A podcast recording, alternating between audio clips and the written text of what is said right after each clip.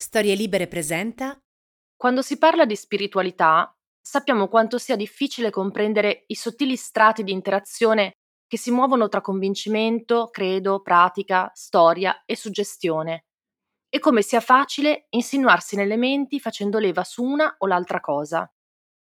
Difficile comprendere dall'interno quando un culto si spinga troppo oltre, e altrettanto arduo farlo per chi ci prova dall'esterno, perché anche nel rispetto del credo altrui siamo sempre tenuti a fare un'analisi critica più approfondita, soprattutto quando il credente finisce per essere vittima di sollecitazioni che non sono esattamente volte al suo bene, ma all'interesse del credo stesso.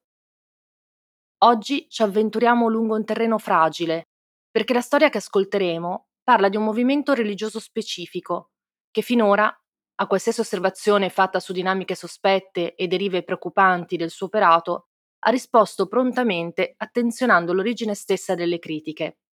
È qualcosa che di per sé, quando accade, rende l'approfondimento ancor più necessario. E allora eccoci qui, a parlare di libertà, che non è solo quella di credere in qualsiasi cosa, ma anche quella di poterne parlare. Io sono Roberta Lippi e per lavoro scrivo ho scritto per la carta, la tv, la radio, il web e infine a voce per storie libere alcuni podcast, tra cui soli. Le testimonianze raccolte in quel progetto mi hanno lasciato dentro molti interrogativi e portato a una conclusione. Siamo tutti pronti a entrare in una setta, nessuna e nessuno escluso. Questa è l'evoluzione di quella ricerca, un luogo dove non vogliamo necessariamente puntare il dito contro qualcuno, ma imparare a proteggerci da qualsiasi tipo di manipolazione e condizionamento mentale, siano questi legati al lavoro, all'amore, alla salute o agli ideali. Questo è Love Bombing e oggi ascoltiamo la storia di Viola e del coinvolgimento di sua madre nella Soka Gakkai.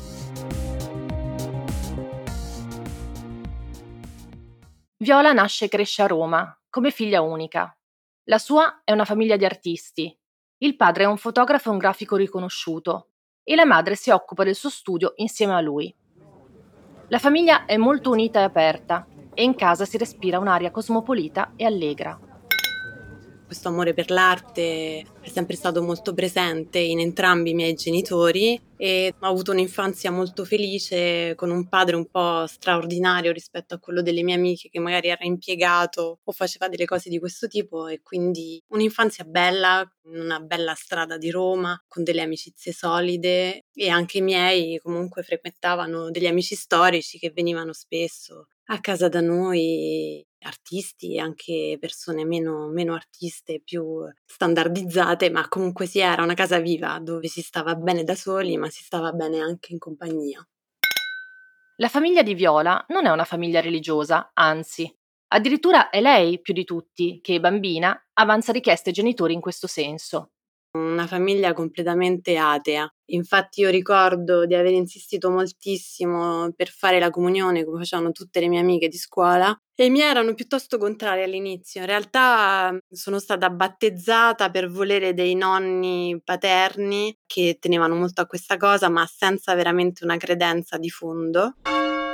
Io abitavo in un quartiere di San Giovanni in cui comunque a bordo strada c'era e c'è ancora una chiesa che si chiama Natività e quindi ho più insistito io, diciamo, per fare la comunione, ma all'epoca, a 11 anni, penso che io l'abbia fatto più che per un volere mhmm, avvicinarmi a Dio, avere piuttosto i regali che andavano con la comunione, il pranzo con i parenti simpatici e questa era la vocazione principale.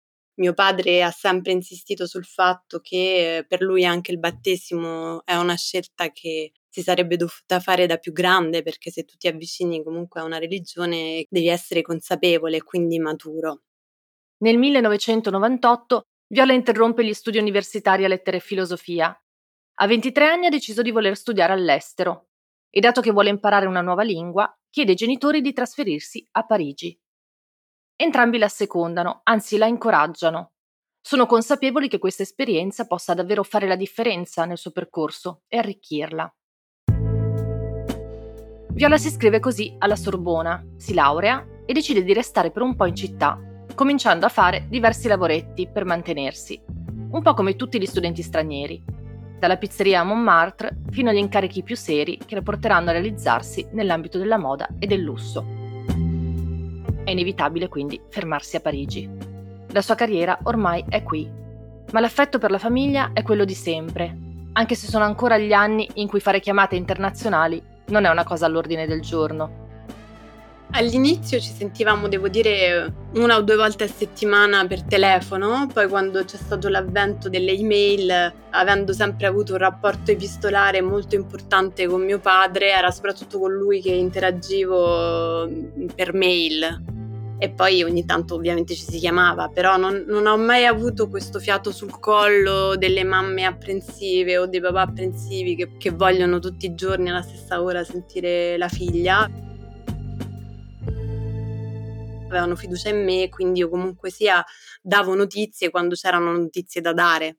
Decido quindi comunque che il mio futuro sarebbe stato qui e non in Italia. Passa il tempo e dopo qualche anno Viola viene a conoscenza di un grave problema di salute della madre.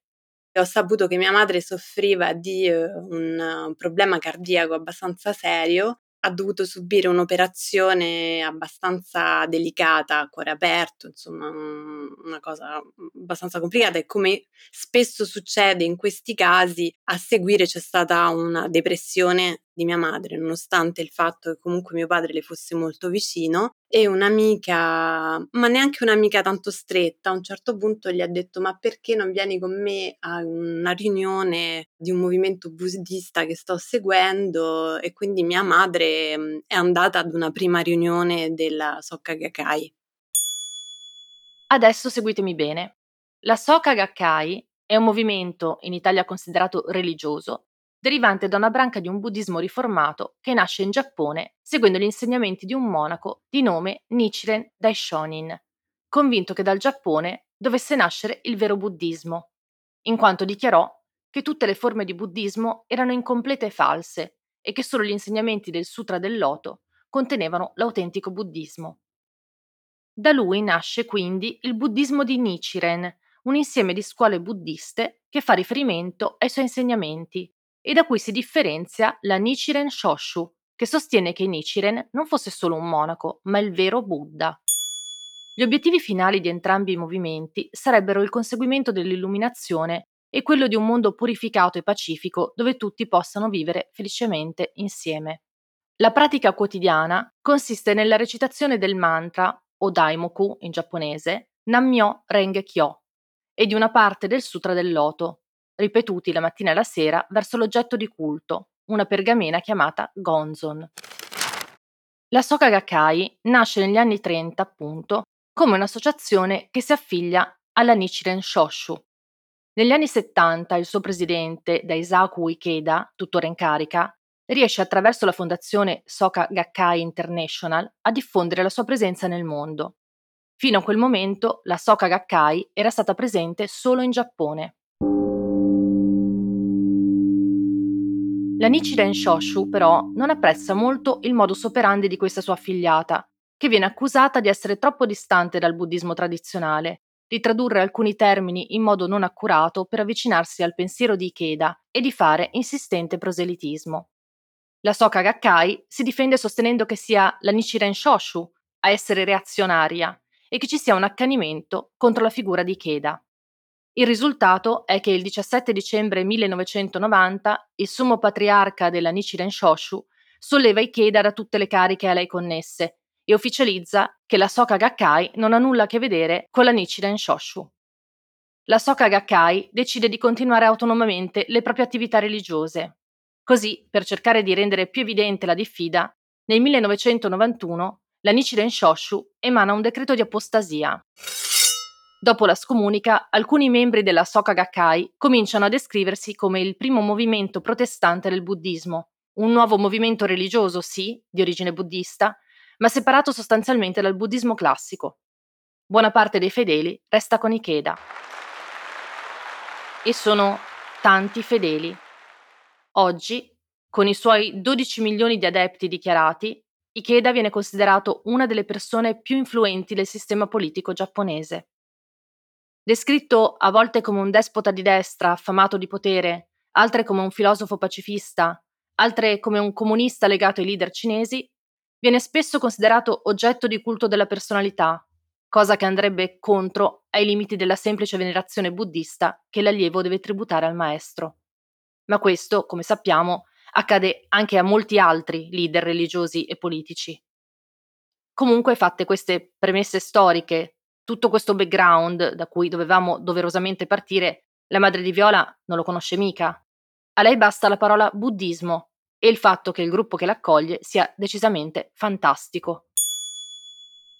Me lo ha raccontato immediatamente dopo, con una sorta di entusiasmo quasi infantile, dicendo che si era trovata benissimo, che avrebbe cominciato ad andare ad alcune delle riunioni, che non era niente di era come un gruppo di amici con cui si parlava e poi c'era un po' di pratica, ma comunque da quanto ho capito i primi appuntamenti sono sempre degli appuntamenti in cui non è che si pratica subito, sono più, bah, come tutti i movimenti che fanno proselitismo, comunque ti cercano prima di, di, integrarti in un certo tipo di gruppo, di farti sentire a tuo agio, uh, di farti dei complimenti. Mi ricordo che mi disse che gli avevano dato 15 anni di meno e questa cosa la faceva sentire benissimo perché ovviamente dopo un'operazione un, magari una donna si può sentire anche più insicura dal punto di vista non proprio della seduzione, ma quanto piacere comunque alle persone. Poi mia madre comunque è sempre stata una persona con una voce molto gradevole, ha una voce veramente da bambina anche a 70 anni.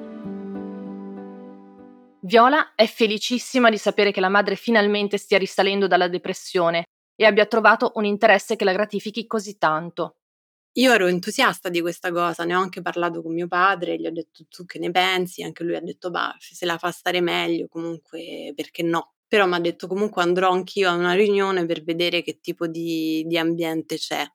Non c'è però in realtà una sede dove il padre può presentarsi, perché gli incontri a cui partecipa la moglie si svolgono in alcuni appartamenti, che cambiano continuamente funzionano con gruppi di quartiere in realtà, c'è di solito una responsabile di un quartiere e è una cosa molto gerarchizzata e quindi a tour de role praticamente si va a casa di uno o dell'altro, quelli che hanno un grande salone e poi si comincia prima con una, una discussione informale e poi si pratica per mezz'ora, credo.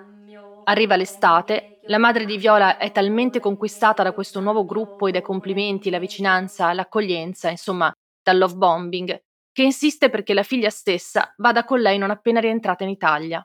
Viola, a dire il vero, vorrebbe trascorrere del tempo con i suoi genitori facendo altro e non ha molta voglia di andare a un incontro con degli sconosciuti, ma vista l'insistenza della madre, finisce per acconsentire. Mia madre voleva a tutti i costi che io andassi a una riunione con lei, probabilmente anche per un po' sentirsi galvanizzata dalla mia presenza della figlia che è andata a vivere all'estero, che lavora nella moda e quindi mi sono ritrovata in questa casa, vicino casa nostra tra l'altro, con tutta gente normale, tra virgolette, ma in cui io ho avuto una prima sensazione di disturbo perché mi sembrava veramente una, una specie di riunione degli alcolisti anonimi. Nel senso che ognuno parlava della sua esperienza, ma c'erano tipologie di persone tipo, non so, l'attore che però non lavora, che ha scoperto che è omosessuale, che però non l'ha detto ai suoi, però lo dice nel gruppo, quello che ha problemi economici, che però dice che la pratica fa molto bene al suo equilibrio e che le cose stanno cambiando grazie a questo. Quindi è un po' in sordina comincia per sfociare poi in una risata mefistofelica alla fine perché è proprio un passo dopo passo. Quindi io sono uscita da questo primo incontro dicendo mamma guarda a me se ti fa stare bene così, però non è una cosa che trovo per me. E invece lei ha cercato veramente di coinvolgermi dandomi l'indirizzo della Socca Gakkai a Parigi. Viola, ancora una volta, non vuole dare un dispiacere alla donna. Quindi, tornata a Parigi, si reca all'indirizzo che le è stato indicato, si trova di fronte a qualcosa di ben diverso però dagli appartamenti romani che sta frequentando la madre. Era uno stabile di credo sette piani a Place de l'Opéra, una cosa veramente faraonica. Io per farle piacere ci sono andata, sono andata una volta e ho visto queste foto di Ikeda che è il presidente, però io quando si mitizzano troppo le persone che siano attori o io sono sempre un po' faccio sempre un passo indietro. e soprattutto quando vedo proselitismo a tutti i costi e un'evoluzione anche nelle mail che mi mandava mia madre in cui ad esempio il titolo della mail era solo Namiore Ngekyo che è il mantra praticamente della Sokka Gakkai e quindi ho cominciato a temere qualcosa. Diciamoci la verità, Viola coglie da subito un punto fondamentale ed è quello che reiteriamo sempre fino all'ossessione, ovvero di fare molta attenzione al proselitismo. In modo particolare questa è proprio una delle principali accuse che vengono mosse oggi alla Soka Gakkai. In Francia, Stati Uniti, Canada e Giappone negli anni è stata inserita nella lista dei movimenti religiosi con derive settarie. Accuse da cui il movimento si difende sempre con grande celerità, di solito elencando il numero di seguaci nel mondo, mettendo in guardia dalla psicosi antisettarista, di cui senz'altro anche io sono affetta, e ricordando che tutte le religioni sono state, ai loro albori, delle sette. Sì, non tutte tutte, però poi si sono trasformate in religioni, non ovunque almeno tutti i miei amici quando venivo a Roma e venivano a trovarmi a casa, lei parlava soltanto, era diventata monotematica praticamente. E lì, guardando mio padre, abbiamo cominciato un po' a parlarne noi tra di noi e lui mi ha detto anch'io noto delle cose un po' strane. Infatti ho detto a tua madre che qui le riunioni non, non voglio che si facciano. E mia madre era molto delusa da questa cosa, cioè è diventata proprio una cosa quasi personale c'è stata una specie di trasformazione in cui io ogni volta che tornavo, che poteva essere Natale o le vacanze estive, questi momenti così un po' intimi, notavo in mia madre un atteggiamento particolarmente aggressivo nei confronti di mio padre, anche maleducato, una cosa che non gli era mai appartenuta prima. Delle scene in cui porta il pranzo a tavola mio padre dice grazie e lei gli sbatte il piatto davanti e gli dice se non sei contento fatelo da solo e se ne va in un'altra stanza. Io allucinata, cioè, mia madre dove è finita? C'è proprio un cambiamento e soprattutto un, una costante aggressività nei confronti di mio padre e man mano una, una sorta di, come posso dire, di, mhmm, di legarci insieme, nel senso che tu e Viola siete legati contro di me e quindi mhmm, un'aggressività che poi si ripercuoteva anche su di me. Come abbiamo già visto accadere, è abbastanza tipico allontanare parenti e amici e far sì che si inizino a mostrare come nemici se questi non si integrano con il gruppo. Viola è stata invitata a entrare nella Soka Gakkai, ma ha rifiutato. In più vive in Francia, dove il movimento viene vissuto in maniera completamente diversa ed è stato nel tempo oggetto di alcune interrogazioni parlamentari. Quello, tra l'altro, è un periodo davvero difficile della sua vita. Ha una storia complicata, a tratti molto drammatica, e il supporto della madre, per come l'ha sempre conosciuta, sarebbe per lei fondamentale il sostegno di una madre mi avrebbe fatto bene e invece era tutta una giustificazione per lei il fatto che io subissi determinate cose era perché non praticavo e quindi mio padre si metteva in mezzo e poi si rinascevano una, proprio uno sconvolgimento totale della vita come io l'avevo conosciuta fino a 23-24 anni. Per non cadere nella famosa psicosi dell'antisettarista, chiedo a Viola di confermarmi che il cambiamento della madre fosse connesso effettivamente al suo ingresso nel gruppo e che il movimento ne fosse l'origine. Arrivava da lì, arrivava dagli altri membri che sono passati dal dire a mia madre che era stupenda e fantastica a inserirgli un po' il, il pensiero che lei fosse meglio di noi e quindi che comunque sia l'ho percepita proprio come una gelosia nei confronti di mio padre perché lui era fotografo e lei no perché la casa dove vivevamo era dei nonni e lei non aveva niente quindi mio padre le ha intestato la casa in campagna il fatto che comunque io parlassi molto con lui e meno con lei. Io parlavo meno con lei perché lei parlava soltanto della socca cacai invece con mio padre avevo dei discorsi che erano completamente normali e di supporto anche perché in quel momento io stavo soffrendo comunque. Mi è mancata molto mia madre eh, in quel periodo perché io non la riconoscevo più, era completamente un'altra persona e contro di noi. Io ho cominciato comunque a cercare su internet, ho trovato delle persone che si erano allontanate dalla Soka Gakkai e che descrivevano il perché e il cambiamento di membri della loro famiglia, l'esplosione di alcuni nuclei familiari.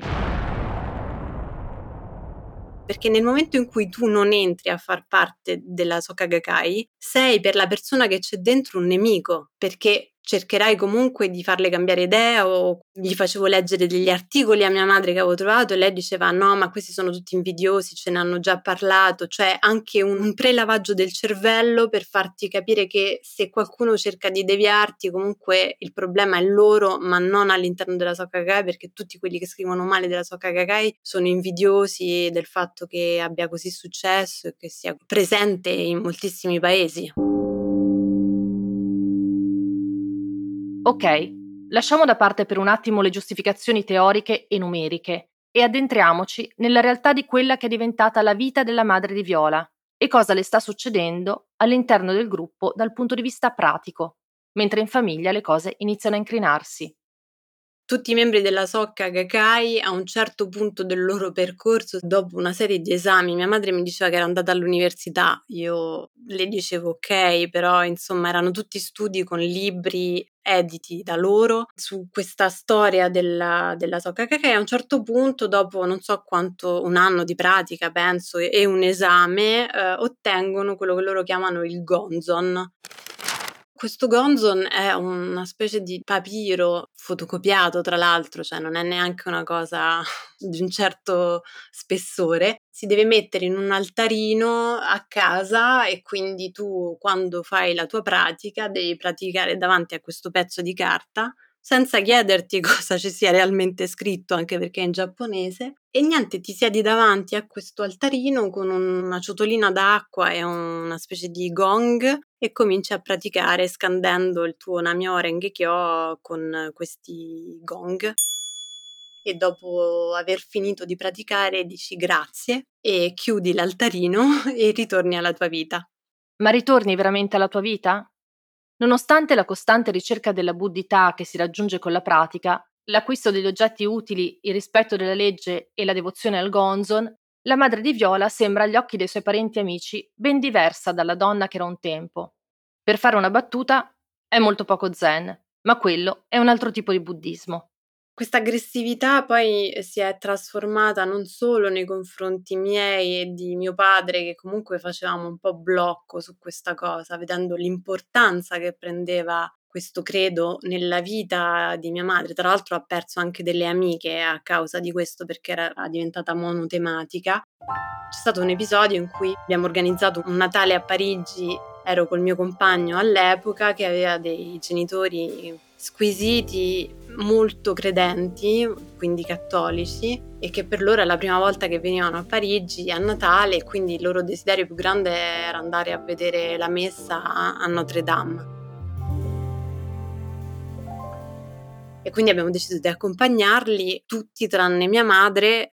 Nel momento in cui usciamo, mettiamo i cappotti, le sciarpe così, lei disse una cosa che fece trasalire sia me che mio padre che ci guardammo proprio trabuzzando gli occhi, perché disse: "Ah, buona messa, salutatemi la Madonna, i santi, Gesù e tutti quanti". E io veramente volevo sprofondare in quel momento, penso anche mio padre insieme a me, e una volta usciti da casa ci siamo comunque scusati con i genitori, quindi anche questa intolleranza verso comunque altre religioni a me sembrava sempre più lontana da un discorso buddista, perché io quando mi si parlava di buddismo pensavo al Dalai Lama, pensavo a una filosofia di vita, ma non, una cosa che ti accaparra così tutta la vita.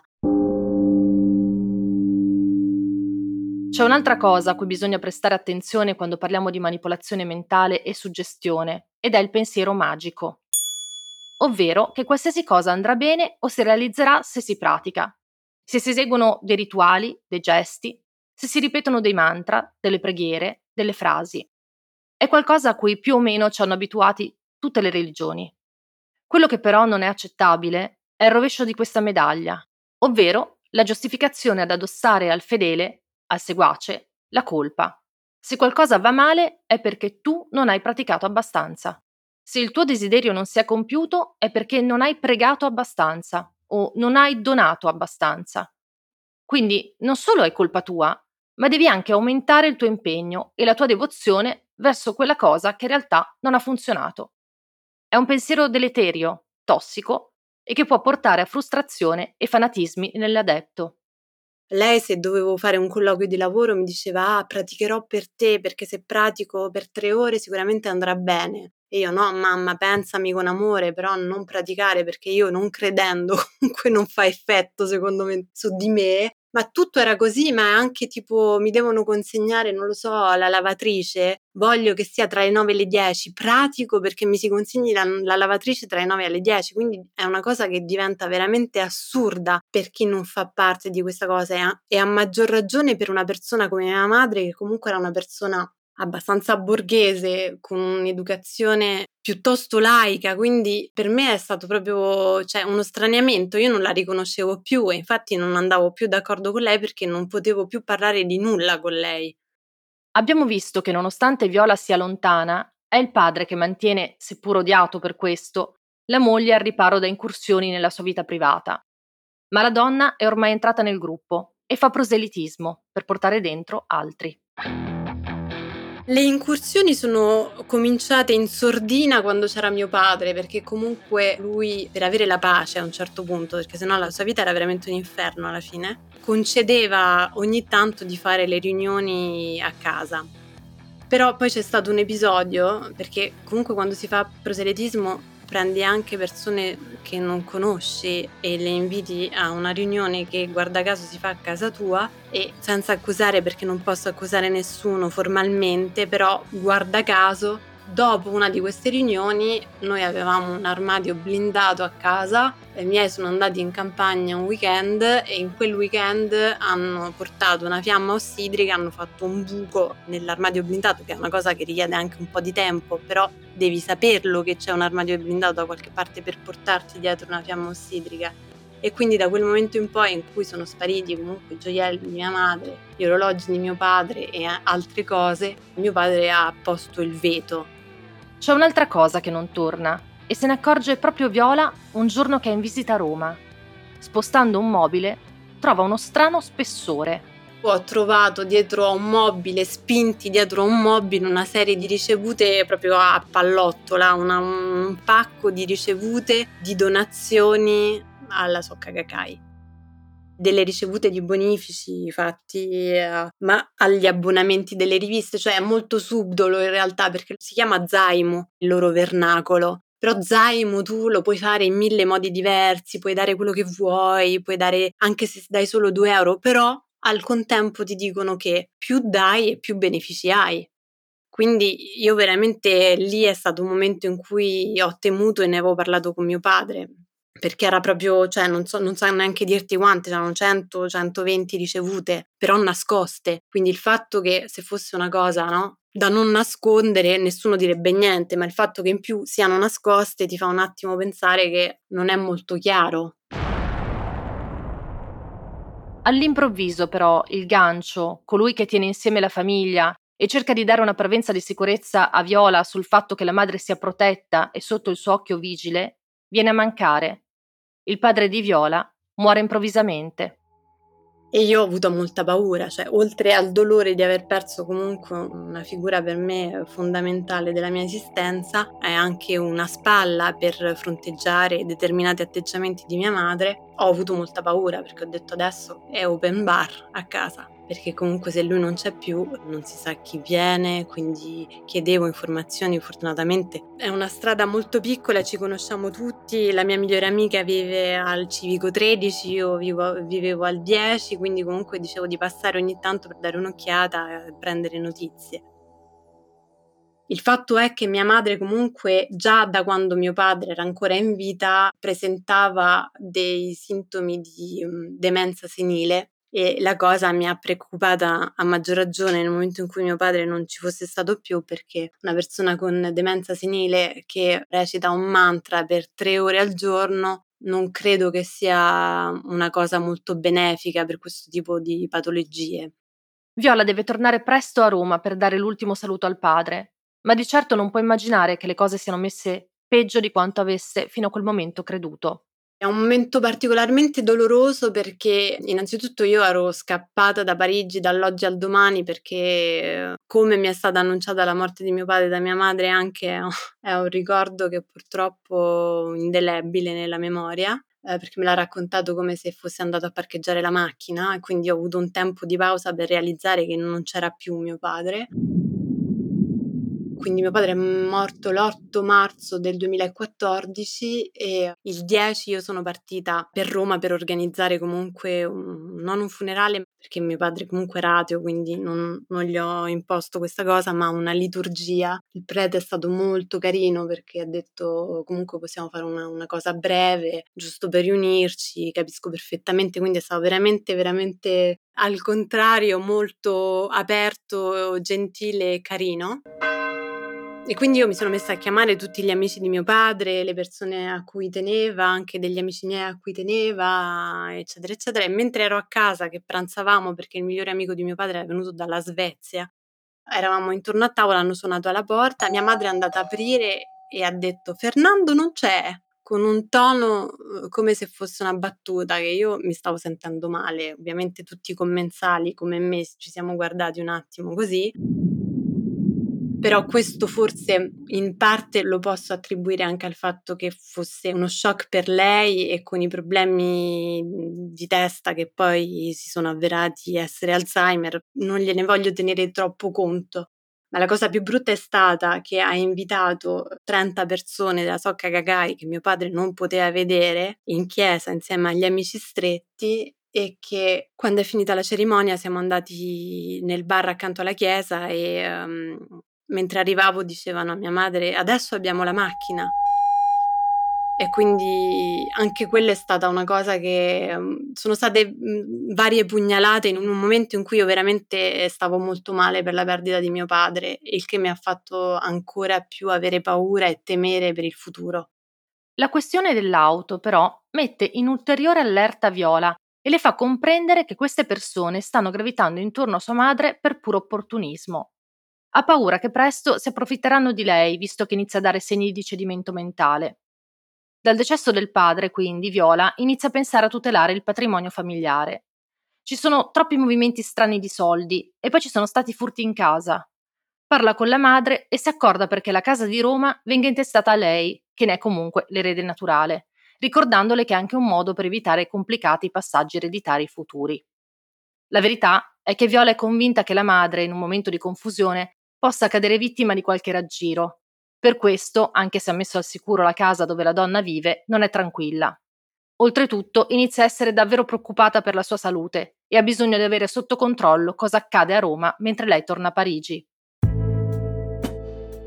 Grazie a una mia carissima amica ho trovato una ragazza italiana che cercava un lavoro e che aveva comunque fatto degli studi di psicologia, era molto dolce, molto carina e gli ho detto senti io la situazione è questa, però mia madre è attorniata da queste persone, quindi io mentirò e dirò che eh, sono i servizi sociali che ti mandano perché comunque rendeva la cosa più legittima già che c'era questo clima, diciamo, contro di me, non volevo neanche passare quella che piazzava l'occhio di mosca a casa di mia madre e quindi per farla sembrare il più naturale possibile ho detto che era una persona mandata ai servizi sociali perché comunque mia madre aveva già un'invalidità accertata e lei praticamente veniva per ricordargli di fargli prendere le medicine giuste perché oltre alla demenza senile o all'Alzheimer mia madre aveva comunque ancora dei problemi cardiaci che richiedevano la somministrazione di alcuni farmaci per queste problematiche di cuore.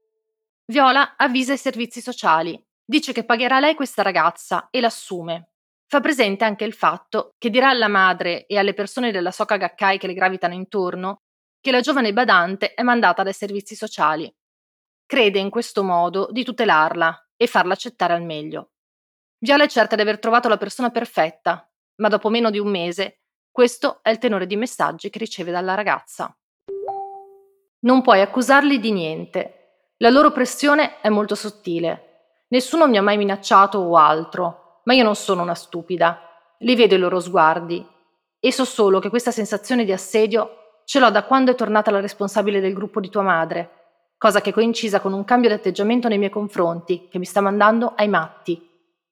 lei mi ha cominciato a mandare dei messaggi dicendomi che si sentiva controllata, si sentiva spiata, che mia madre rifiutava di andare agli appuntamenti medici in cui lei voleva accompagnarla per andare alle riunioni e quindi lì ho cominciato a capire che dovevo mettere un freno e questa ragazza tra l'altro a un certo punto ha avuto così tanta paura perché è stata seguita per strada che eh, dall'oggi al domani mi ha detto mi dispiace ma per me è una, una situazione troppo ansiogena.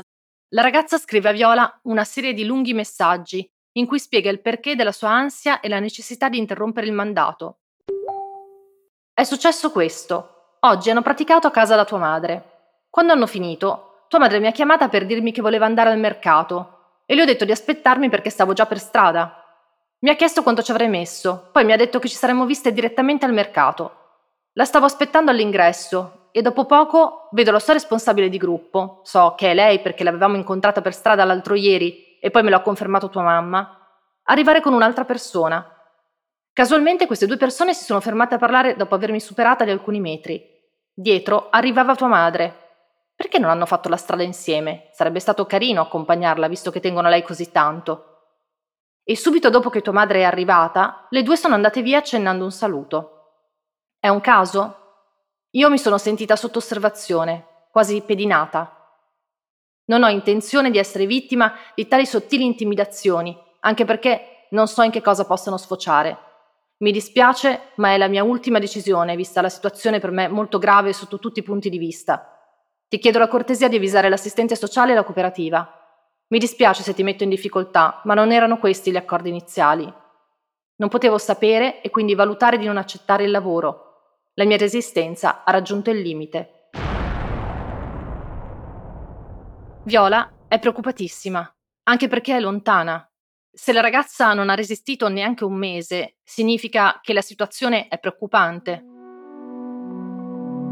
cominciato a prendere le mail, tutte le mail che potevo ritrovare di queste pseudo amiche di mia madre ho cominciato a mandare mail dicendo io faccio una diffida perché mia madre non è in grado di intendere e volere, quindi se c'è un problema qualsiasi me ne occupo io. Viola fa quello che farebbe qualsiasi figlia. Chiede di diventare amministratore di sostegno della madre. Dato che è in Francia, si fa aiutare da un amico avvocato a Roma Presto emerge che la madre ha affittato una stanza della casa in cui vive in nero, senza chiedere documenti e senza denunciare la persona che ospita. A quel punto, dietro consiglio dell'avvocato, Viola, in quanto proprietaria dell'immobile, manda immediatamente una raccomandata alla madre, ricordandole che quella casa sarà il suo domicilio per sempre, ma che ci sono delle regole che deve rispettare, che sta infrangendo la legge. La raccomandata finisce nelle mani delle amiche del gruppo della Soka Gakkai e queste sue amiche l'hanno portata da un'avvocata per controbattere, diciamo, questa raccomandata dicendo Madonna mia che figlia che hai, orrenda, renditi conto ti ha mandato una lettera raccomandata, ti vuole buttare fuori, montandole la testa in questo senso. E quindi per correre ai pari, vista la demenza senile accertata e l'invalidità di mia madre, con questo mio amico abbiamo chiesto al giudice civile di avere udienza per essere io l'amministratore di sostegno di mia madre.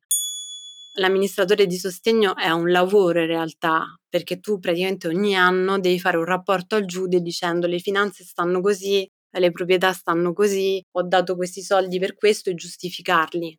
È una sorta di garanzia, diciamo, per la persona che è in incapacità di intendere e di volere, in modo tale che tu, se investi dei soldi, li spendi per lei e devi dimostrarlo. In attesa dell'esito della richiesta, Viola viene convocata con la madre dal giudice perché venga valutata la situazione e soprattutto perché alla presenza degli assistenti sociali vengano controllati i conti a cui in questo momento ha accesso solo la donna. Al momento in cui si presentano i conti c'è un ammanco di 3.000 euro e anche una domanda di credito revolving fatta da mia madre e non si sa come e questi soldi sono spariti. Mia madre, comunque, interrogata dal giudice nel rapporto, non sapeva, cioè pensava di prendere 50 euro di pensione, pensava che il paneazimo costasse 50 euro, cioè una confusione mentale di cifre che comunque non erano seguite. E io mi immagino che qualsiasi persona gli, gli abbia detto fammi un assegno, che ne so, per il pane di 3.000 euro, lei gliel'ha fatto però questi soldi non si sa dove siano finiti, perché l'affitto non doveva pagarlo, le spese di bolletta erano minime e quindi perché una persona che non sta bene con la testa di punto in bianco preleva 3.000 euro e poi il giorno dopo ne ripreleva 150, cioè sono cose che comunque sono un po' allarmanti. Nonostante la giusta preoccupazione di Viola, il gruppo però non ci sta. Non è lei che si deve occupare della madre come amministratrice di sostegno, non solo, le amiche mettono un certo impegno, di certo più di quello che dichiarano nel prendersi cura della donna, nel fare in modo che Viola venga screditata e chiedono tramite un legale di essere loro, in quanto amiche, a scegliere un amministratore di sostegno esterno alla famiglia. Viola è allibita. Cerca un confronto telefonico con una delle donne del gruppo per ribadirle che non sono loro che devono occuparsi di sua madre e in tutta risposta viene bloccata. E lì sono cominciati i problemi perché io in più ero incinta in quel periodo e mi arrivavano delle mail anche tardissimo la sera in cui mi si diceva che comunque io non c'ero mai quando lei stava male perché era caduta per strada, perché era andata in posta acuzie, che io vivevo lontana e che quindi era molto meglio prendere qualcuno dell'esterno come amministratore di sostegno, quindi cercando di allontanarmi dal mio ruolo di figlia che comunque io volevo avere nei confronti di mia madre per salvaguardare lei e gli altri anche, perché comunque in una situazione mentale di una gravità tale che può anche fare dei danni senza volerlo, lascia aperto il gas, esplode il palazzo, cioè voglio dire, non è che stava da sola e quindi mi hanno fatto fino in fondo opposizione. Ci sono diverse cose però che non tornano. Viola è sempre informata di quello che accade alla madre, tranne quando chi è con lei sono le amiche del gruppo. Quando viene ricoverata è in perenne contatto con i medici, salvo quella volta che la donna lascia l'ospedale senza attendere il parere dei dottori recuperata dal marito di una delle componenti del gruppo. C'è poi quel foglio che viene fatto firmare dalle amiche, un foglio nel quale la donna attesta di non volere la figlia come amministratrice di sostegno. Infine, nonostante le amiche dicano che si prendono cura di lei, la donna è estremamente deperita. Viola fatica a far capire che non vuole che entri in casa nessuno che non sia conosciuto da lei o dalla famiglia. Si potrebbe andare avanti a lungo, ma non ce n'è bisogno. La giudice dà ragione a Viola che diventa quindi amministratrice di sostegno della madre, mentre questa, in seguito a un episodio acuto, si trova ricoverata in una clinica romana. La giudice ha dato ragione a me, ovviamente io in quel caso sono stata nominata amministratore di sostegno e ho potuto mettere mia madre in una clinica privata lontana da Roma, in piana campagna e lontana da queste persone non facendolo sapere a nessuno. Viola fa quello che le chiama il blitz, Deve allontanare la madre dal gruppo. È stanchissima, ha partorito da pochi giorni, ma deve essere veloce per poter fare tutto, raggiungere Roma, firmare davanti al giudice e trasferire la madre in una nuova clinica un giorno prima delle previste dimissioni dall'altra in cui si trova adesso, in modo da non essere inseguita da nessuno. Una volta messa la madre al sicuro nella nuova clinica, decide di tornare alla casa di Roma con il suo amico avvocato a controllare la situazione. Mia madre viveva in uno stato di degenza, malgrado tutte queste amiche si occupassero così bene di lei. Non aveva le lenzuola sul letto, c'erano escrementi per terra eh, sparsi in tutta casa, le persiane non chiuse è stato veramente pesante. Grazie al cielo c'era questo mio amico con me che mi ha aiutato a pulire e mia cugina che abita al piano di sopra che mi ha detto comunque bisogna fare qualcosa perché l'ho trovata più volte in stato confusionale ma proprio davanti al portone di casa. Quindi immaginati lo stress per me, non solo queste persone manovrassero in qualche modo contro di me, ma in più l'aiuto che fornivano a mia madre era inesistente, se non anzi quasi da, da denuncia. Per fortuna, il posto che trova Viola per la madre è molto diverso dalla situazione in cui le amiche volevano trattenere la donna oltre tempo massimo. Vedo che è un posto bellissimo dove le danno una camera con la vista sulla campagna, la sento che sta bene e tra l'altro mi ricordo benissimo, era l'11 settembre perché era il giorno del suo compleanno e gli ho fatto fare una torta mhmm, che gli hanno portato poi a pranzo e l'ho salutata e poi ci parlavo al telefono, ovviamente con i problemi mentali che aveva, mi diceva "Ah, Viola ha una figlia che si chiama Viola" e io dicevo "Sì, mamma, sono io". Però è riemerso in qualche modo questo rapporto madre e figlia in cui io comunque a mia madre volevo bene e vedendola in una situazione di ritorno quasi all'infanzia, perché quando sei in quella situazione lì diventi comunque dipendente di nuovo e sono contenta di aver recuperato quella parte di affetto che avevo perso, sono sincera, nella fase precedente, per poterle essere d'aiuto in qualche modo e farla stare bene. E tra l'altro andava a messa mentre stava nella clinica non ha mai più chiesto del Gonzon né delle sue amiche né di nessun altro. Benissimo, ma come la prendono i socani? I socani la prendono innanzitutto stalkerandomi, ma con dei metodi che ho sempre definito abbastanza mafiosi, perché la sua responsabile, oltre a richiedermi il gonzon, ovviamente mi mandava puntualmente delle mail alle date esatte dei compleanni della mia figlia grande, della mia figlia piccola, della mia, delle cose fastidiose a cui io comunque ho chiesto già dalla prima volta, dico guardi io comunque non la conosco, parlandomi del fatto che mio padre gli regalava l'uva fragola quando sapevo che mio padre comunque non li sopportava e quindi ho detto guarda io le chiedo la cortesia molto gentilmente di smettere di contattarmi. Continuava comunque a mandarmi delle mail fino a che mia madre comunque purtroppo durante il Covid ehm, è morta. Viola deve affrontare a distanza di pochi anni dalla morte del padre anche questo dolore. Oltretutto durante una pandemia, che rende ancora più difficile riuscire a salutare i propri cari. Anche in quell'occasione, però, il lutto non le viene reso facile. Io sono tornata a Roma ovviamente perché comunque c'è stata una cerimonia anche per lei, all'epoca fuori dalla chiesa e in quel momento c'è una persona che mi ha contattato su Facebook via Messenger, una persona tra l'altro un po' al di fuori della soca.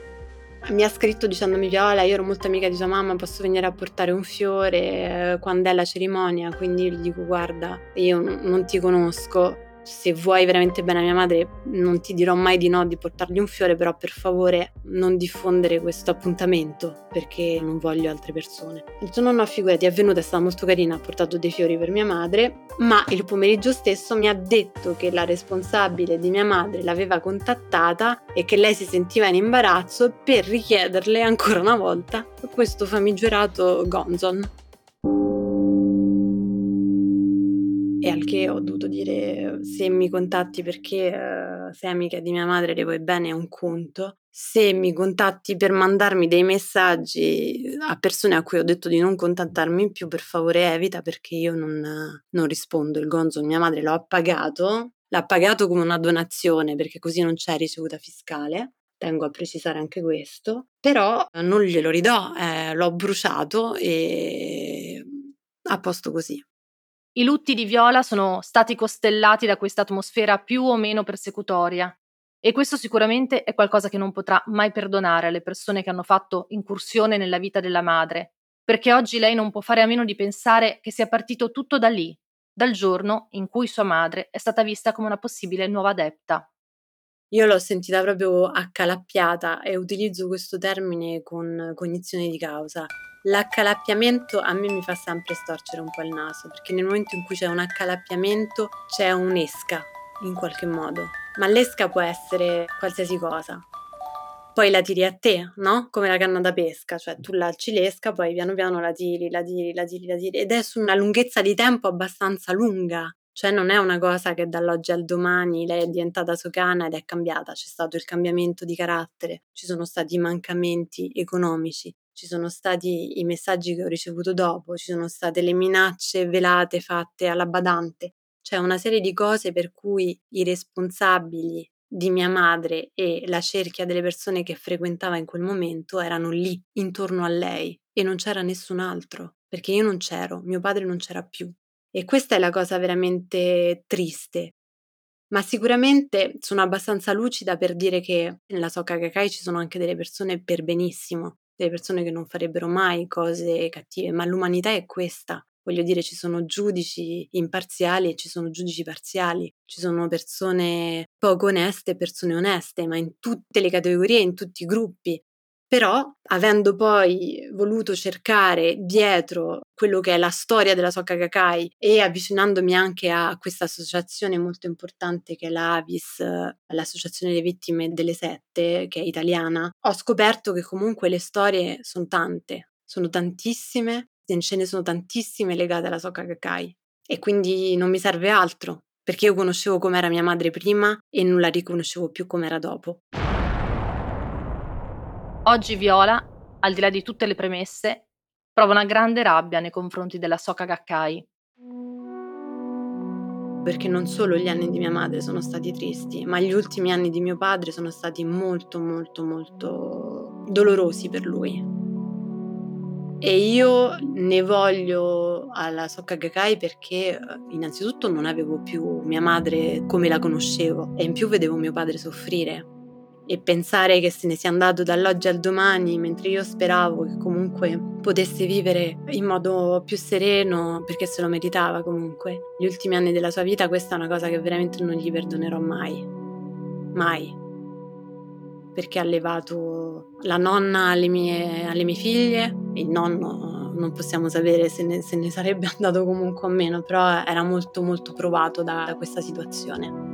Tant'è che quando io rispondevo a mia madre dicendo non ti permettere di trattare papà così, eh, lui mi faceva il piedino sotto al tavolo dicendo lascia perdere, lascia perdere perché poi io lo pago quando te ne vai. Quindi proprio um, vittima e carnefice. Eppure mio padre non era un tenero, eh, ma uh, preferiva non dire niente per avere la pace. E quindi questo è un fin di vita che mi dà un po' fastidio per una persona straordinaria come lui.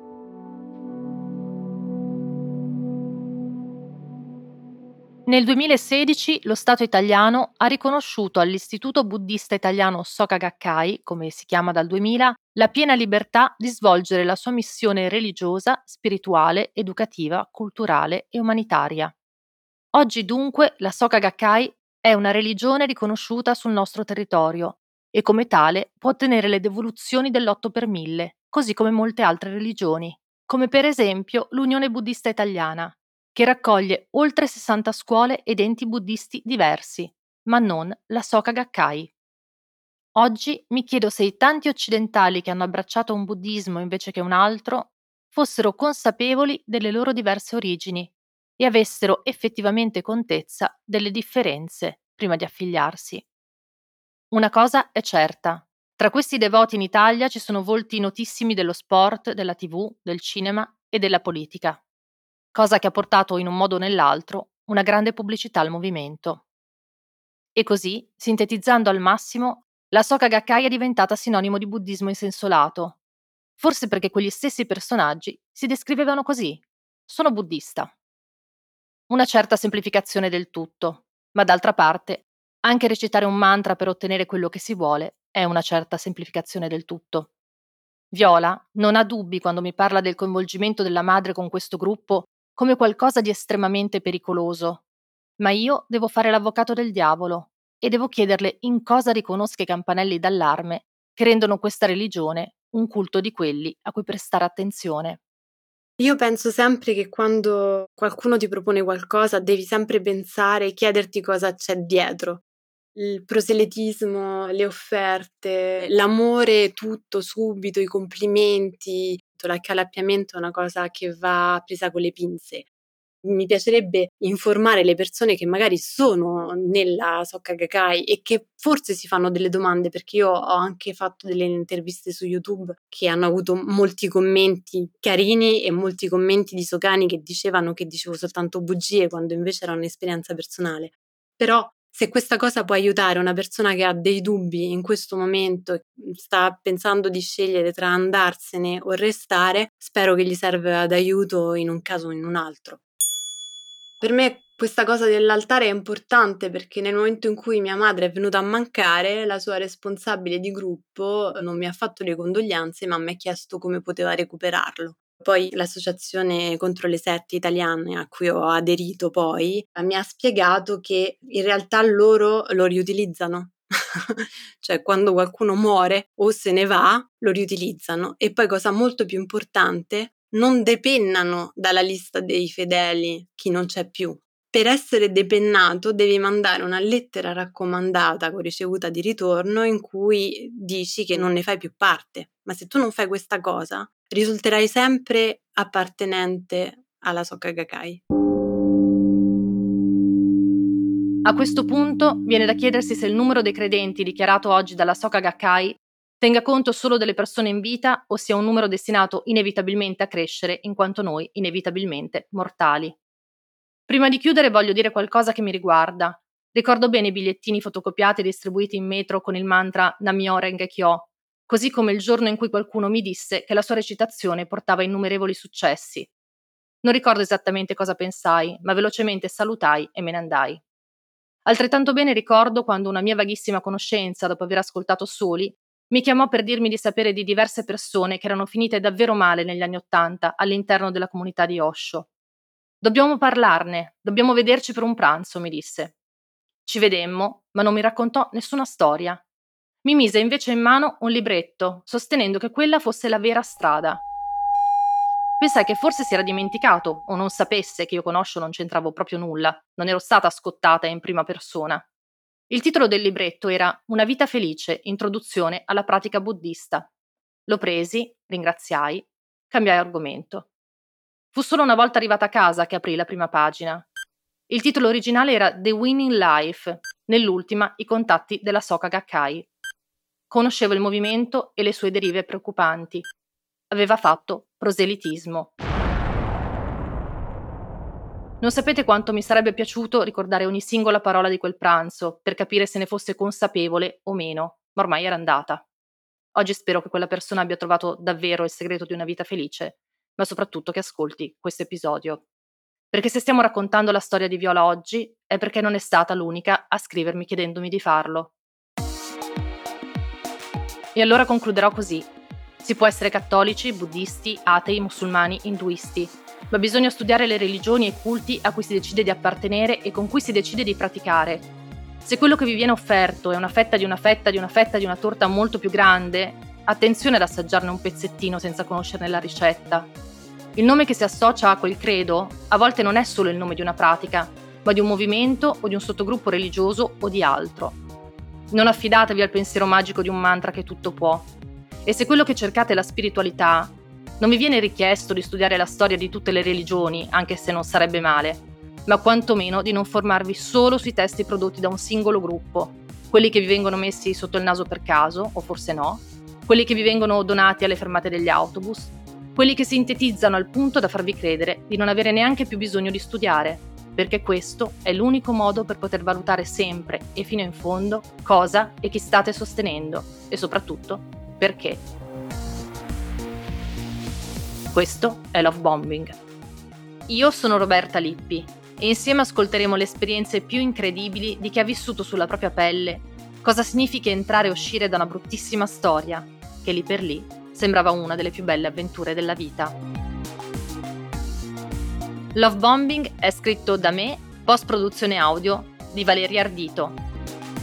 Vi aspetto per il prossimo episodio qui su storielibere.fm e sulle vostre app di ascolto preferite.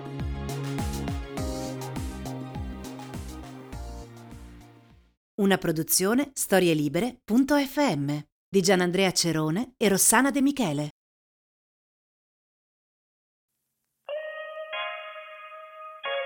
Tutti e tutte noi abbiamo provato almeno una volta il senso di vertigine. A volte è dato da un'altezza fisica, altre da un imprevisto o dalla paura del cambiamento.